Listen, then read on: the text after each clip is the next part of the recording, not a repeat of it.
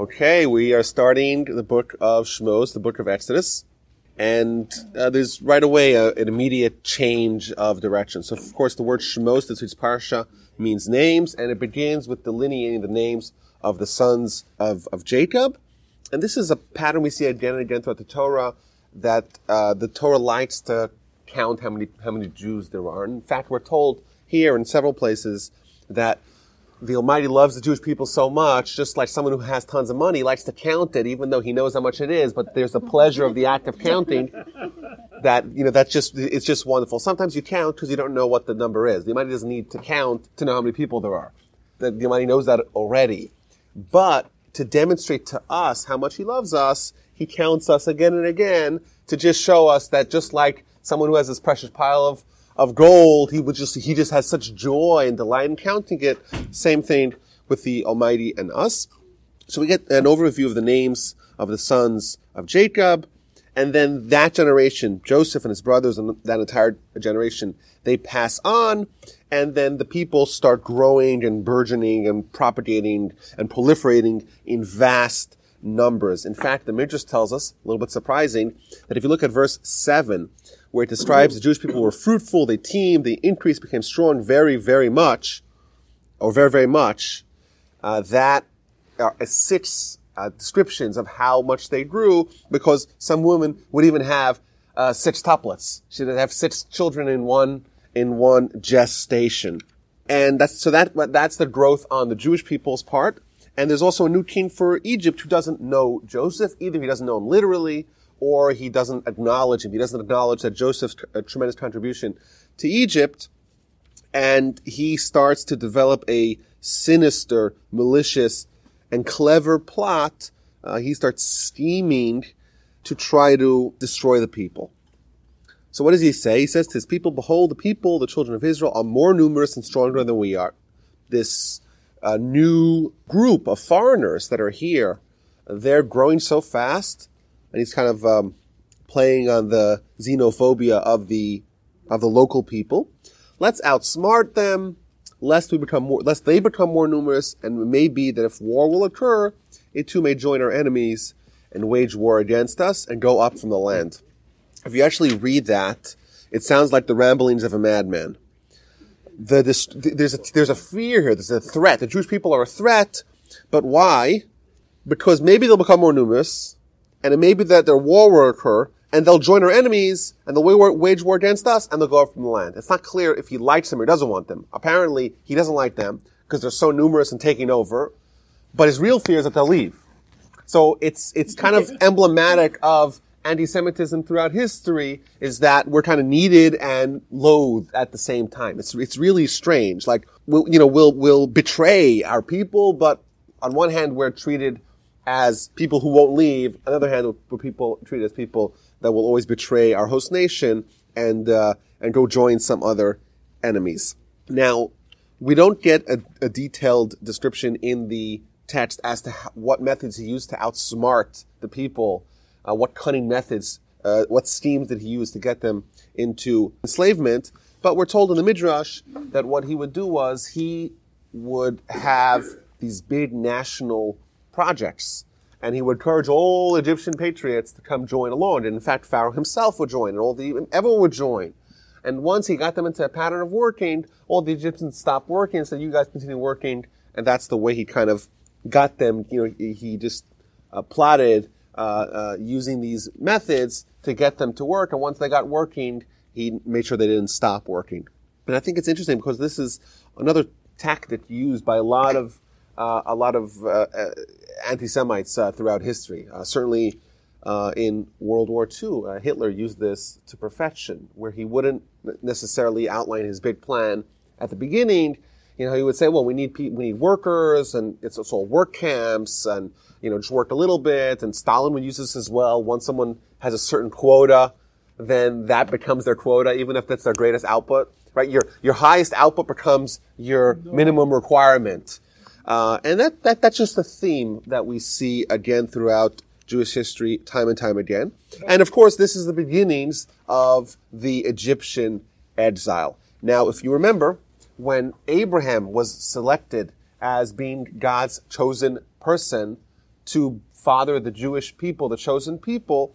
A caveat to that is the fact that they're going to have to be foreigners in a foreign land. So what's interesting is we don't look at the Egyptian, what's called Egyptian exile or the Egyptian enslavement as something that is, you know, a, a, not planned. It's, it's, it's, it's like an error on our part, a mistake.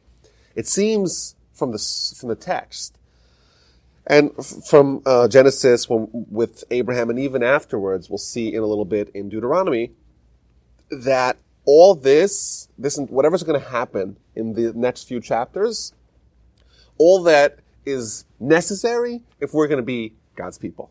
God tells Abraham, your children are going to have the land of Israel. They're going to be my people. They're going to be God's representatives and ambassadors to the world, chosen nation, all that wonderful. But there is a grueling basic training. It's kind of like the uh, Hell Week of the Navy. Yeah. Right? They, there's something they need to undergo, and that's not because of a sin, because remember, Abraham hasn't sinned. His, his descendants don't even exist at that time. But Abraham is told your descendants will have to undergo this uh, because that is necessary for everything else that follows. Indeed, in Deuteronomy, in chapter 4, I believe, we're told that the Almighty took us out of Egypt, Mikur Habarzel, from the iron crucible of Egypt.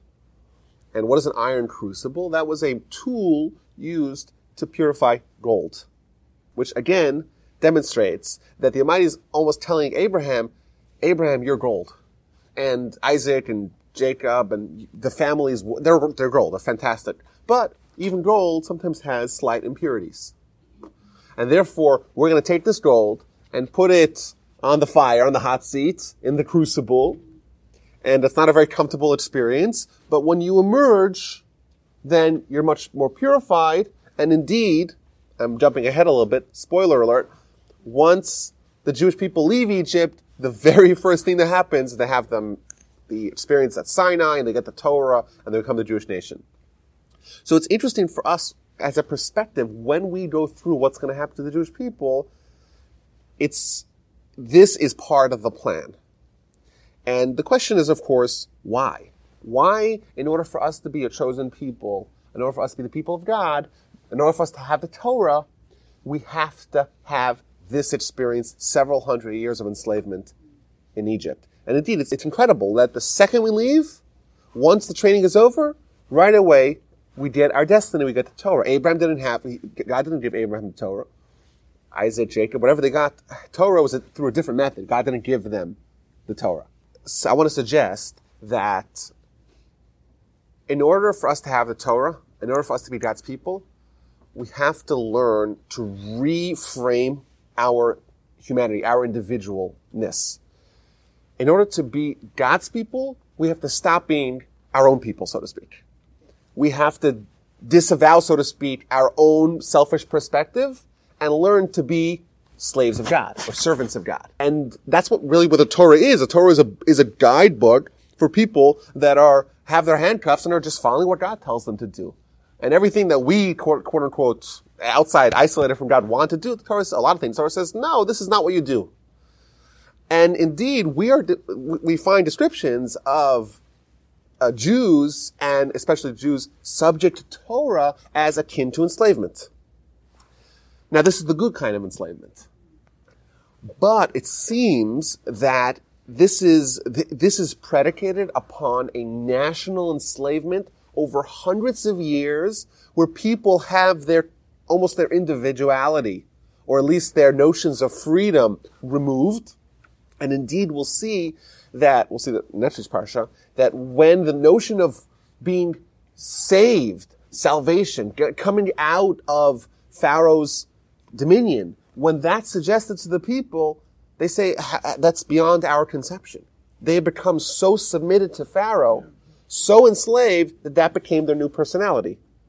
It, they weren't even plotting to escape, and, and that that's a condition that prisoners have under very harsh conditions. Is that they they have like the Stockholm syndrome. They start liking it because that's who they are now, and they if they would be given freedom, they'll say, "No, I'd rather stay here." it's strange to us, but that's a mindset. It gets really deeply rooted into the, to the psyche of the people. And then what happens? They have the Exodus. And the Exodus, what's that? The Exodus is a transference of allegiance from Pharaoh to God. And you'll notice with every step of the Exodus, it's not just about showing the Jewish people the miracles of God or as a way to get the Jewish people out, because you know what? They might could extract us and magically supplant us in, in Israel, and that could happen. That's not as, that's not any more difficult than everything else that happened or everything else that didn't happen. It's not hard for God. But the process here is a dual process. Number one, to show the people God's dominion. Number two, to show the people Pharaoh's humiliation and, and the fact that Pharaoh himself is submitted to God. Thus the people say, oh, Pharaoh, he was our master, but he's subject, subject to God. Okay, so that's the real master. And now we, we stay who we are. We're slaves, but not to Pharaoh, not to God. And that indeed is liberation. True liberation is when someone is subject to God and not to any other force. forces, not a man and not their internal foreign God, their Yetzer Ra. So that's this uh, iron crucible that we're about to about to enter. Okay, so so what do they do? So they force them to build cities, Pitom and Ramses. They appointed taskmasters over them to afflict them. And ironically, the verse testifies that the more they were inflicted, the more they would grow and it was just befuddling. And the Egyptian became disgusted because the Jewish people, because everything that they tried to do, the input that they gave, did not match the output that they expected. So they enslaved the children of Israel with even more crushing harshness. They embittered their lives with hard work, with mortar, with bricks, and with every labor of their fields.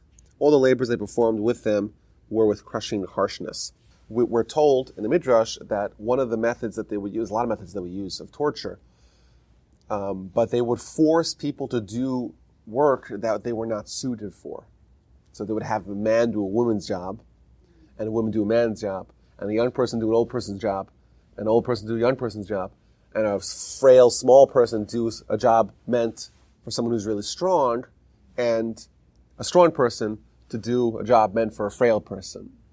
And this is much more than just torture, but this again demonstrates the psychology of enslavement. You want people to say, whatever you're good at, whatever you think you are kind of on your own as an individual, this is what I'm suited for. No, you have no say in the matter. Pharaoh decides what happens to you. And thus, it's more than just torture, it's reframing, reorienting what they think of themselves and who they are to make them more and more uh, committed to slavery. And then, of course, the next thing is infanticide. Pharaoh tells the uh, the midwives that if there's a boy, you kill him. If there's a girl, you keep her alive. Now, why did he go specifically after the boys and not the girls? So Rashi tells us that his stargazers and necromancers and gurus, they told him that there's going to be someone who is going to be born who, a man who's going to spearhead the Jewish people's exodus. And as a tyrannical, uh, totalitarian, totalitarianistic, just a madman, well, what's the solution? This is what's, this will make Stalin proud. Right? What's the solution? If there's me someone out of a nation of, who knows, maybe hundreds of thousands or millions of people, there's going to be someone who's going to save the people. Well, kill everyone. That's, that's the solution. Really, really terrible. So he tells the women to kill the boys, but leave the girls alive. And these women feared God, and they actually, not only did they not follow that heinous command, but they actually caused the boys to live. They, they helped, they helped in, instead of, uh, of injuring. And he, Pharaoh calls him in and says, what's the deal? So he says, they tell him, listen, they don't, they don't need midwives. These, these, these, these Jewish women, they're like animals. Animals don't need midwives. They don't need to go to the Texas Children's for rabbits. They just, they just have, they just have their babies naturally. And that's where the Jewish people became. They just started proliferating in such numbers. Uh, and uh, apparently they didn't even need uh, midwives. And in fact, these women, the Torah testifies upon them that they were God fearing and they got houses. What that is, uh, Rashi tells us is, is they became the houses of leadership, the offices of leadership of the Jewish people descended from these women. Who these? Who are these women? They're, when they're known elsewhere as Yocheved and Miriam. This is Moshe's mother, and Moshe's sister. And they became, of course, the uh, matriarchs of greatness. After that plan doesn't work, if infanticide uh, via stopping them while they're still giving birth, that doesn't work, Pharaoh says the next best solution is to take all the boys, all the newborn boys, and throw them into the Nile. And that's the way he'll solve his problem. Now, why would he choose to throw the boys into the Nile? Moreover, uh, the verse indicates every boy that will be born, every son that will be born, shall be thrown into the Nile. The fact that he's including every boy, it means not only Jewish boys, but even Egyptian boys. And the reason why is because, again, his stargazers told him that the future redeemer of the people is going to be born as a boy, and he's going to suffer his, his kryptonite is going to be water. So Pharaoh says, okay, well, if, if so, then, then the solution is to throw them all in the water. We'll kill them that way. And Pharaoh didn't know if this child was going to be born from the Jewish people or from the Egyptian people. Maybe there's going to be an Egyptian leader who's going to help uh, the people out. Now, we do know, by the way, the rest of the story is that Moshe, who is going to be born in the next chapter, he actually did suffer with water uh, Moshe's kryptonite, so to speak, was this episode where the Almighty tells him to go talk to a certain rock. And instead he hits the rock, and that was his sin, so to speak, that prevented him from achieving what he wanted to achieve. His downfall, so to speak, to the degree that he did have a downfall, was in, in relation to water. Okay, so, so what happens? So can you imagine what the story is like? You know, the people are told there's signs hung up everywhere that if if anyone has uh, a baby boy, they're going to be thrown into the Nile. Uh, what would that cause the uh, natalism of the country? What would happen if you, if you knew that there's a 50-50 chance whether or not your child will survive? It's likely you may choose maybe to uh, get some pills. I don't know. What would you do, right? So what? So, so let's read chapter two here. A man went from the house of Levi he took the daughter of Levi, and the woman conceived and gave birth to a son. She saw him, that he was good, and she hid him for three months. She couldn't hide him any longer. She put him in a box and she put him in the water. And then her sisters, they're watching what's going to happen to them. So what's interesting here is that um, there's someone marrying someone else, a man of the house of Levi marrying a daughter of Levi. Who's that? That's Moshe's parents because this child's doing this child's doing Moshe. Now, first of all, it's interesting it doesn't call them by their names. Number one, but what's also surprising is we know that Moshe had two older siblings. He had his older sister Miriam and his older brother Aaron. So his parents were already married. So why are we why are we describing the marriage of his parents initially right before he's being born when they were already married prior? So there's a, an amazing teaching in the Talmud here, in the book of Sota. What happened? Pharaoh decreed all future boys, or all boys of this time, are going to be thrown into the water. So Amram, who is Moshe's father, and also one of the leaders, the elder sages of Israel, immediately divorces his wife. Why? Because how could you be married under such conditions? So what did everyone else do? They divorced their wives. And then Miriam, the daughter of Amram, she said to her father, You are worse than Pharaoh. Pharaoh only wants the boys dead. You want people to be divorced, so no boys are coming and no girls are coming. You're worse than Pharaoh. So he listened to her and he remarried his wife. And that's why he married her. And they indeed had a boy. And of course, what's the, and what did everyone else do? Everyone remarried their wives as well. And will, you know, they'll have to deal with the consequences, but that's not the right approach. The right approach is not to say, well, let's make it even worse. And they had a boy, and she was able to hide him for three months. The reason why she was able to hide it for three months is because he was born a little early. And the stargazers and necromancers and gurus of Egypt, they said, okay, now it seems like the, it seems like the future redeemer of Israel is being conceived. So they said, okay, in nine months we're going to go through a house to house witch hunt. Well, Moshe was born a few months early, and therefore he was okay for, for a few months. But once he was three months old, then they had to, she had to do something with him. So she puts him in a box and puts him in the water. And what happens? The stargazers, they say, oh, it seems like he's already in the water. So they stop the decree. But Moshe is in the water, but he's floating in this little makeshift boat. And his sister's watching. Okay, so what happens? So Moshe is now in the box, he's floating around, his sister's watching from afar.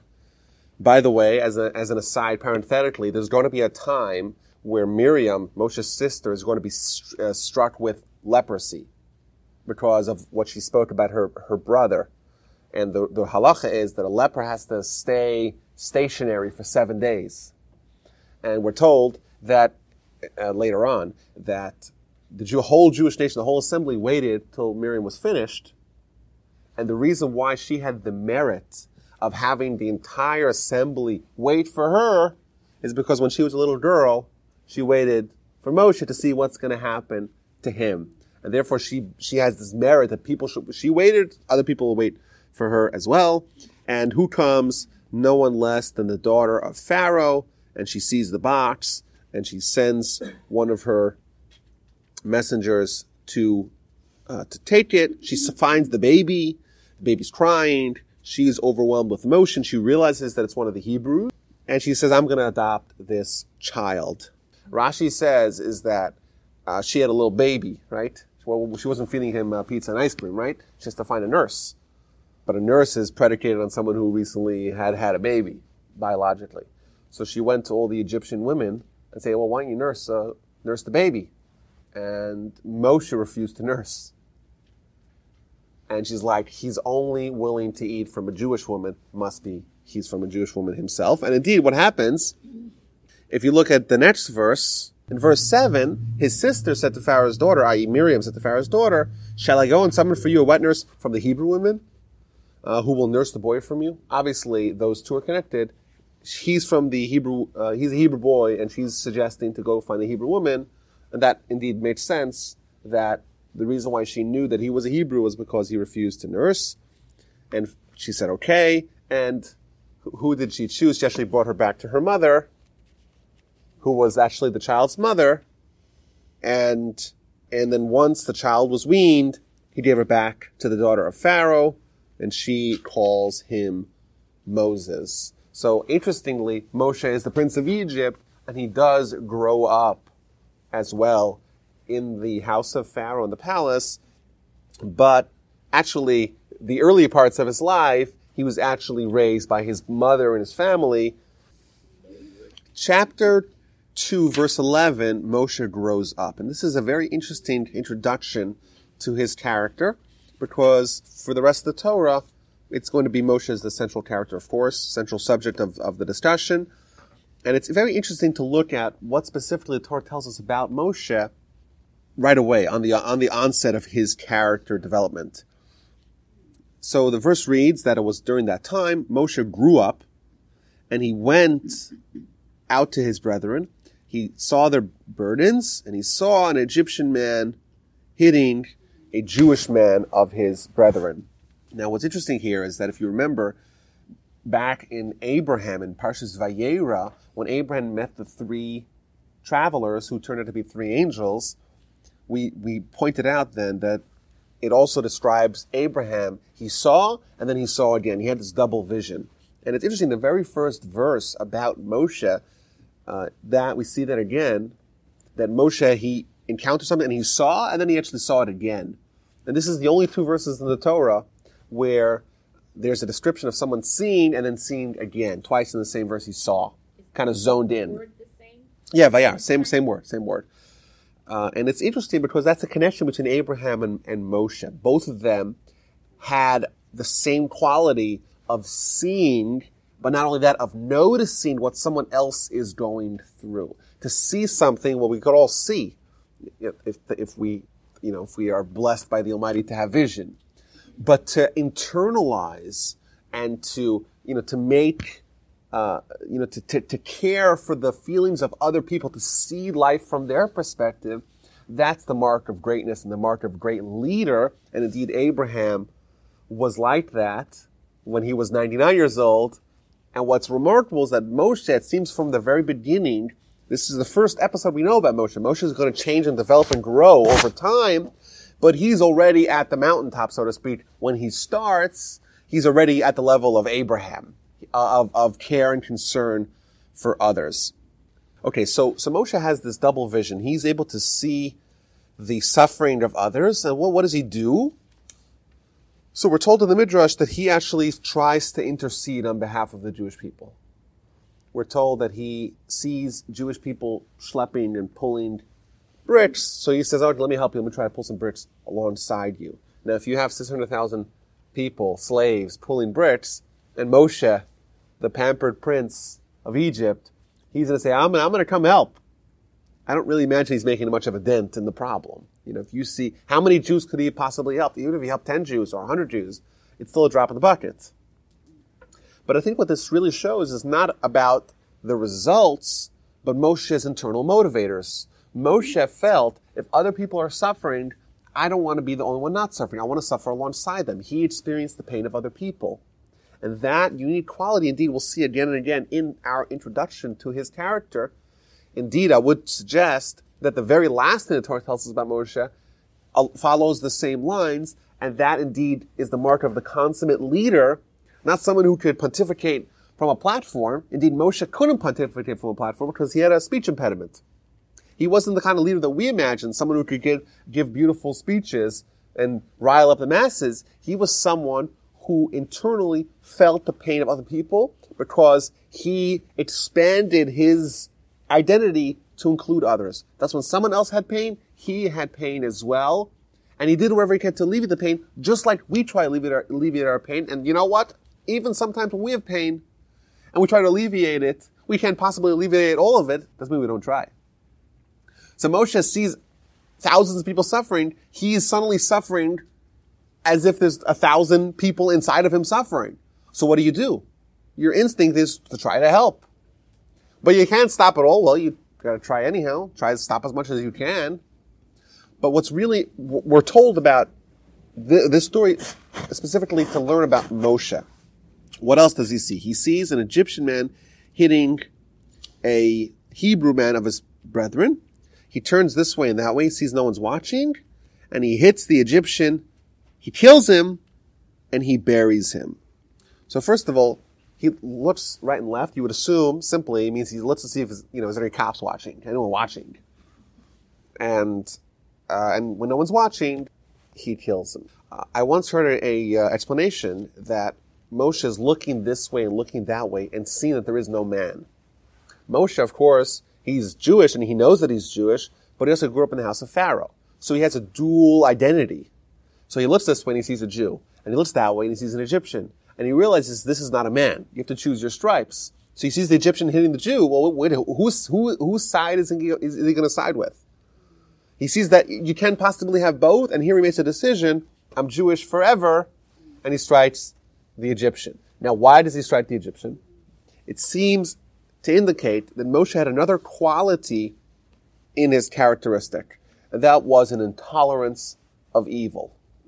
Moshe just, he was opposed. He, he couldn't coexist with evil. He sees a, a, you know, an Egyptian Nazi hitting a Jew. What's going on over here? Like the only solution is to try to eradicate the evil. Of course, there's a lot of evil in the world, but someone who is so connected to holiness, they cannot, they just don't coexist with that. Uh, there's a story we'll read in the book of Numbers about Pinchas, Moshe's nephew, great nephew. So he responds the same way. Mo, he encounters uh, a, a horrific desecration of God's name and he automatically acts instinctually. It's an instinctual revulsion and uh, and response to evil that Moshe has over here.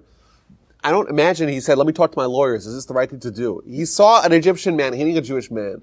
He saw, a, you know, a defenseless prisoner being taken advantage of, and he acted because that's the way he was wired. He was wired to act, and he didn't think of all the of all the various, uh, you know, uh, consequences of his action. We'll see he'll have to flee because of this episode. Uh, now he buries him in the sand. This is going to be important because we'll see in next week's parsha where whenever uh, a one of the plagues begins with someone striking the sand, it's always Aaron doing it. Moshe is has to be thankful to the sand because the sand helped him in this instance. And by the way, whenever it's water to hit water, it's always Aaron hitting the water because Moshe, as a little baby, the little floaty uh, boat was on the water, and thus he's forever indebted to the water and to the sand. And therefore, if if it even if it's a ceremonial, symbolic strike, Aaron has to do it, not Moshe. So that's day one of Moshe's uh, adventures. The next day, he goes out and he sees another fight. This time it's not an Egyptian and a Jew, it's two Jews. And he says to the wicked one, Why are you hitting your friend? He's kind of butting into someone else's business. Again, we see Moshe is admonishing the Jewish man because he sees evil. He sees someone who's striking the fellow. What's going on over here? And the person responds to him, Well, are you suddenly in charge? Are you going to kill us like you killed the Egyptian man yesterday? So they start, they threaten him and say, Oh, we know what happened, what you did yesterday, and we're going to inform the, of the authorities about it. And Moshe got scared, and he says, Behold, the matter is known. So simply, this means is that, oh, it's gotten out that I killed the Egyptian. The cover's blown. That's what, that, that's what it seems like simply. Rashi says something very surprising. Rashi says, is that Moshe, his whole life, was wondering, what did the Jewish people do to deserve to be enslaved? How come their merits don't save them? And now he sees that they're a bunch of snitches. They're going to tell the Pharaoh about their own brethren, and therefore he sees that there is legitimate reason for the Jewish people to be enslaved. The matter is known. Now I know. It's terrible. What's going to be? How are we going to ever get the people out of here when they're behaving in a way that doesn't lend itself to them being rescued? So the matter gets known to Pharaoh. They put out a warrant for Moshe's arrest. He escapes and he ends up in the land of Midian. And the third episode is that the prince or the minister of, of Midian had seven daughters, and they come and they try to draw out water from the well, and there's a bunch of hooligans there that didn't like the notion that uh, these girls are coming to take the water, so they would shoo them away. Um, and Moshe gets up and he saves them, and he waters their sheep, and when they come home, so they come home two hours before their usually scheduled time to come home. So the father asks well, what's the deal? How can we come home so, so much earlier than normal? So they tell him, well, that normally they get, uh, uh, they get, uh, harassed. Thank you. They get harassed at the well. And today some Egyptian man came and helped them. So Yisro, he tells his daughters, well, why don't you bring him home with you? Uh, so they went out and they found this guy and they bring him home and he becomes, he actually marries Zipporah, the daughter of Yisro. So that's how he meets his spouse. Interestingly, uh, a theme is that if you want to find a spouse, you go to the water, the well. But what's also interesting about this story is that, again, Moshe demonstrates that he has an intolerance for evil. He sees a bunch of defenseless girls being harassed by a bunch of a bunch of men, and in, you know, instinctually, even though he's outnumbered and he's a foreigner, he, he just responds right away uh, to what he sees. It's almost as if the goodness and the care that he had for others was had penetrated himself so deeply that you know any evil that was just you know elicited an immediate response right away. My grandfather said about this. He said um, like, you know, when you fill up your car with gas. So there's always these signs, no smoking. Because if there's ever an encounter with a flame and all that gasoline, it has an immediate and devastating response. This, that's the way Moshe was with evil. It was a cigarette to his gasoline. He didn't say, well, what, what happens now? It didn't bubble for a little bit. It was just automatic explosion. That's, that's how we responded to evil. And, you know, to us, we like to say, we like to get lurid and salacious details about evil. You know, under the pretext maybe of like, oh, this is so bad. Let me hear more details. Don't tell me unless you tell me details. I need, I need to know exactly, exactly what happened. Uh, but Moshe, he, the way he, he works is that like, it immediately incurs a response because that's just the way he was wired. It, you know, that, that, and that, that was his character. That was his fabric. That if anything evil that he perceived as evil encountered, he right away acted. Whether it was an Egyptian hitting a Jew, a Jew hitting a Jew, uh, a bunch of men harassing uh, a bunch of girls. It's almost like if someone sticks your finger, God forbid, don't do this, but if you stick your finger in a fire, let's say accidentally, you right away pick it up. You don't you don't make a calculation. Okay, my finger is hot. Maybe there's fire. Fire is really dangerous. It'll burn my finger. I should probably move my finger. Right? It, happens automatically. Right? That's the way he was with evil. He, didn't get angry. He just responded naturally. So Moshe marries Moshe marries uh, Zipporah. He has a son, Gershom. And the timeline kind of gets disrupted. So Moshe, how old was he when he was a, when he grew up? He was a, a teenager, maybe he was 20 years old. Uh, in chapter three, he beca- he has the episode of the burning bush, and he is sent on a mission to save the Jewish people. How old is Moshe at that time? He's nearly 80. What happened to Moshe in the interim? The Midrash talks about it, but we don't really get a lot of details over here. One Midrash tells us that he traveled the world. Another Midrash tells us that he actually became a king of an African nation. A lot happened over 60 years.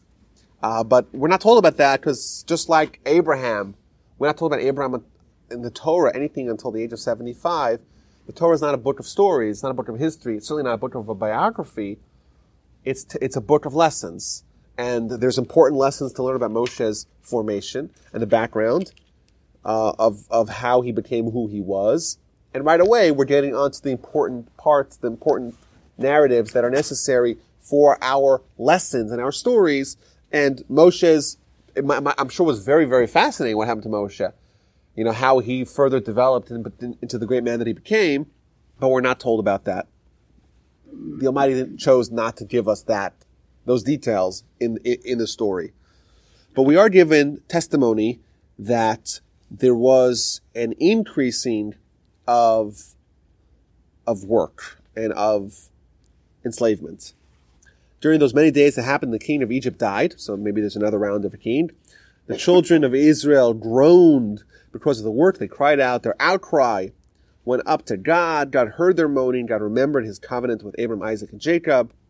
God saw the Jewish people and God knew. So what this means exactly details, um, precisely what this means you you look in the commentary, but it seems that the pattern here is that it got worse, not better, and it's going to get yet worse before it gets better as well. Okay, so what happens here? Moshe is a, a uh, shepherd, and during one episode of shepherding, he sees something really strange he sees a bush on fire and it is not being consumed. And Moshe is wondering, why is there a bush that's aflame but is not being combusted? Now, of course, we know that this is Moshe's first prophecy, or first prophecy that we're told about. And he's going to be encouraged now to go down back to Egypt and save the Jewish people. There's an amazing Rashi here, remarkable teaching in the Rashi, that God is appearing to him in a bush, in a lowly bush. Well, why wouldn't God appear to him in a in a in an oak tree or a cedar tree, something a little more impressive than a little bush? So it's a surprising question. Maybe maybe it's not such a harsh question. Um, maybe it was just arbitrary. But Rashi says that God did not appear to him in a more formidable tree because when the Jewish people are suffering, they're enslaved in Egypt. God, so to speak, suffers alongside of them. And therefore, God's prophecy is also not done in the most dramatic fashion and platform. It'll be a little bush, and that's how he'll get his prophecy. It's a remarkable idea. So he sees the burning bush. He starts talking to the angel of God uh, through this prophecy. He tells him, This is holy land. Take your shoes off. And he's told by God, I saw the suffering of the people. I heard their cries. I know, I knew their pain. I'm coming to save them. I want to send you to Pharaoh to take the Jewish people out of Egypt. And that is indeed Moshe's given his mission uh, to save the people. Now, where is this place? So we find out in verse in verse 12 that this is actually Mount Sinai. This is on Mount Sinai. That, that, that's where he has this experience. Okay. Now, the first thing that God tells him is take off your shoes. So, I once heard a suggestion that Moshe was someone who, so to speak, was able to see life from other people's perspective. It was, he was able to kind of walk a mile in someone else's shoes. You know, and, and, and what shoes are unique uh, or food, oh, not food, clothing type that they mold around the person's specific feet. So if I can wear someone else's t-shirt, it's not so hard to wear someone else's t-shirt, but to wear someone else's shoes, even if they're kind of similar sizes, but they become, they become, you know, they, they form themselves around someone's particular feet. And therefore, when God tells Moshe, take off your shoes, he's essentially telling him, what is your unique quality that makes you worthy of being this leader is that you are not wearing your own shoes, so to speak. You're not seeing life from your own perspective. You're going to see life from other people's perspective as well. Now, God proposes or God instructs that he's going to go back to Egypt and save the Jewish people. And what results is a whole back and forth, very fascinating back and forth negotiations between God and Moshe regarding this plan. And if you read it carefully, you'll notice that Moshe has five distinct reservations, or at least inquiries, to God before he agrees to to under, you know to undertake this this project. So the first one in verse eleven, he says to God, "Who am I that I should go to Pharaoh, and that I should take the Jewish people out of the land of Egypt?" So he's he's actually asking two questions: Who am I? Like, what's my qualification? And he says, what about the Jewish people? How, what's the merit of the people that they should get, uh, they should, they should be worthy of salvation? And the mighty responds to him on both questions. I'm going to send you and I'm going to give you a sign, i.e., you are not taking the Jewish people out. I'm taking the people out. You're nothing more than a messenger. Number one. And number two, the merit of the people is that when they leave, they're going to worship me on this mountain. Which is really interesting because even though the Jewish people have not yet worshiped God on Mount Sinai, that has not happened yet, when Moshe asked the people, what is their merit that they should earn salvation? God tells them, well, in the future they'll worship me on this mountain. Well, that hasn't happened. Well, it's still considered their merit, even though these, this is an event that happens in the future. So that's Moshe's first reservation.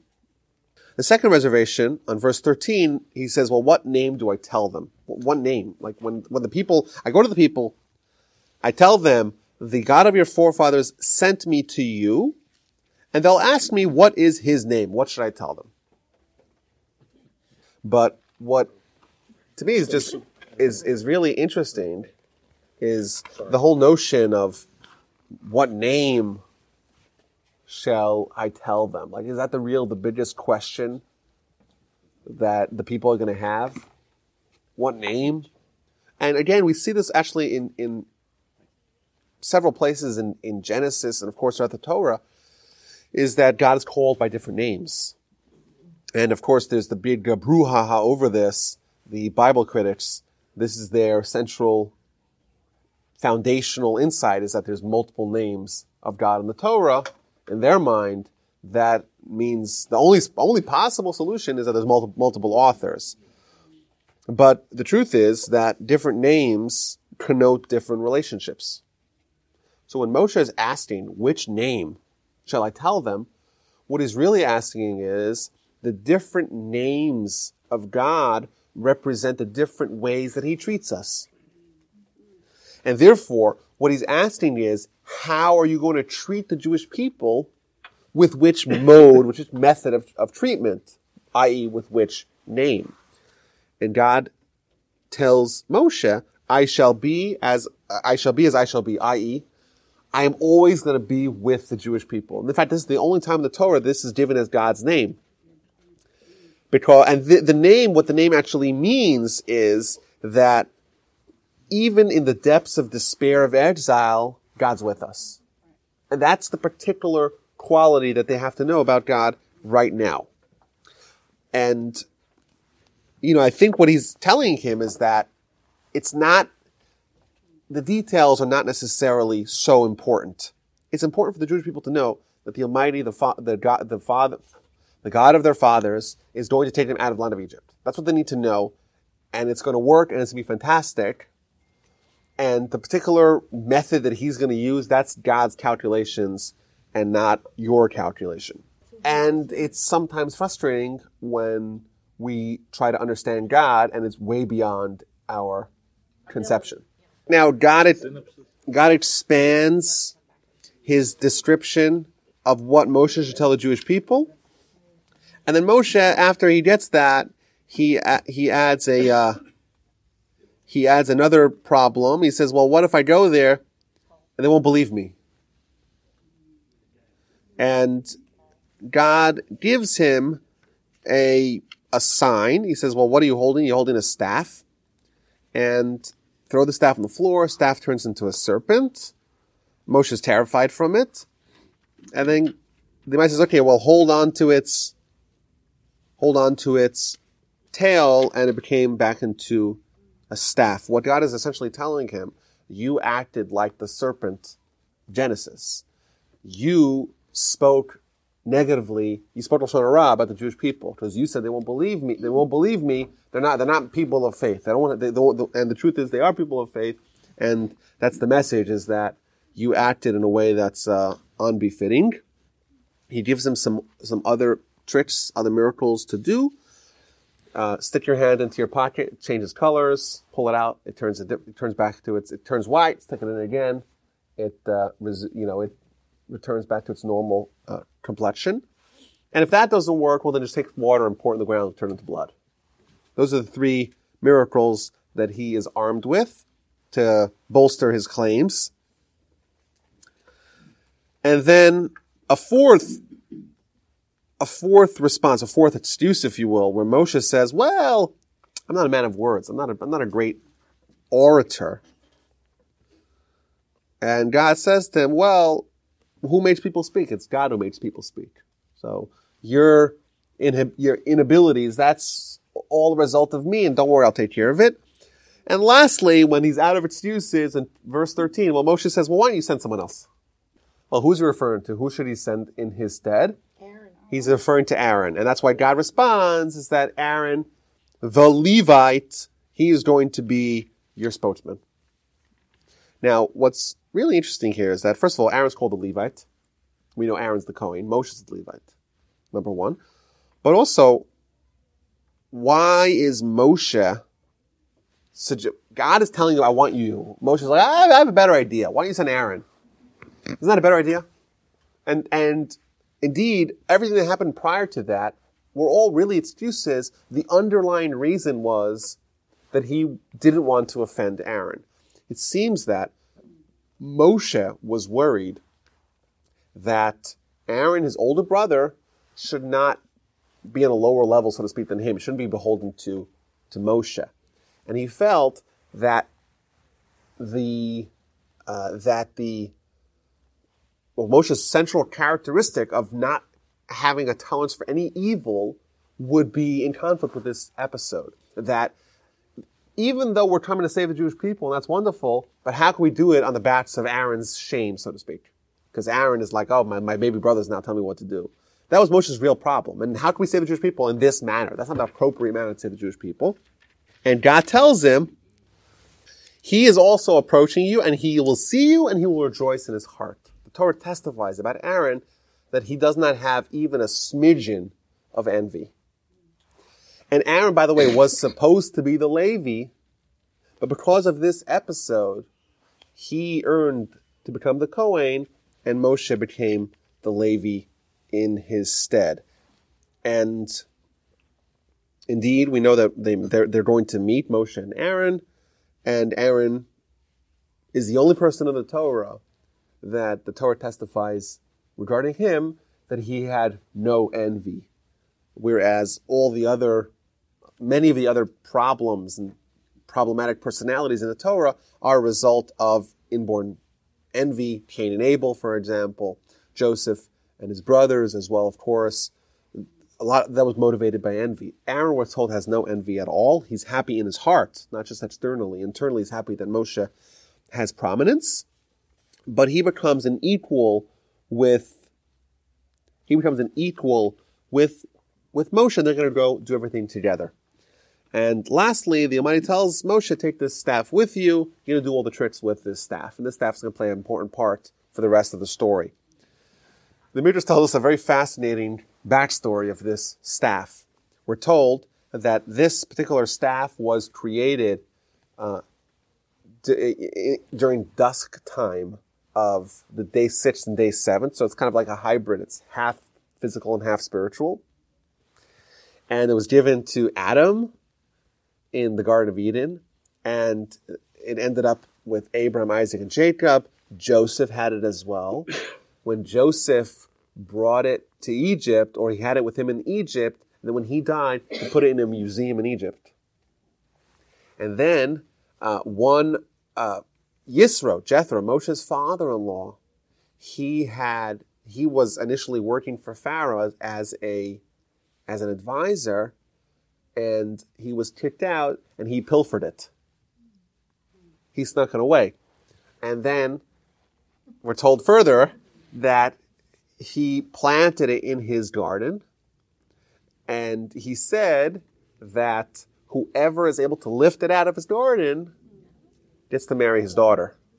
So when Moshe encounters, they say, okay, well, is this a good idea? So they say, okay, well, go to the backyard. Goes to the backyard and he sees the staff and he pulls it out. That's the story, and that's why he was able to marry. Now, why was Moshe the only one able to do that? Is because this is an example. It was created during dust. It was a hybrid. It was something spiritual. Unless someone was spiritually inclined and had great spiritual powers, they wouldn't be, they wouldn't have any access to it.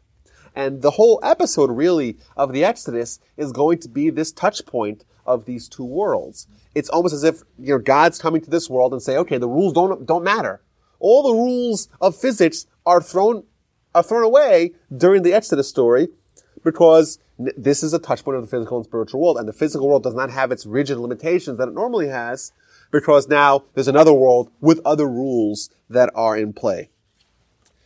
Uh, Moshe heads out to uh, to Egypt on his donkey, and again, we mentioned this before. Uh, there's three people that ride a donkey. It's Abraham and Moshe and Messiah. And in fact, we're told it's the same donkey.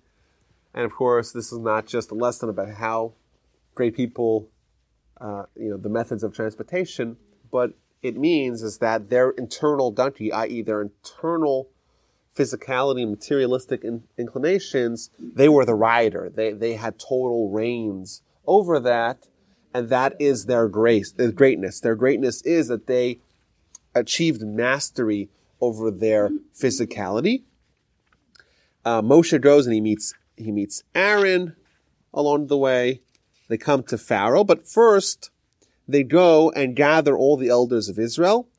So they make a convention of all the elders of Israel, and Moshe explains everything that's going to happen. We're going to go now lobby Pharaoh. We're going to make a march on Washington, and we're going to try to negotiate uh, that the people should be allowed to leave, or at least leave for a little bit. Um, so they start on this cavalcade towards Pharaoh. And the verse tells us in verse 5, in chapter 5, verse 1, Moshe and Aaron came to Pharaoh. What happened to all the elders? Well, they got cold feet.